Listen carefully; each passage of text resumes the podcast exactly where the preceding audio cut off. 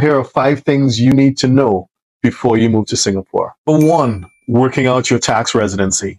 Generally speaking, you'll be subject to tax on the income that arises in Singapore. Two, as a foreigner working in Singapore, the tax return is typically due the calendar year after the year in which you earn the income. Number three, tax tips. Speak to your chosen tax professional because you may be subject or you may be able to benefit from certain deductions. Number four, tax clearance.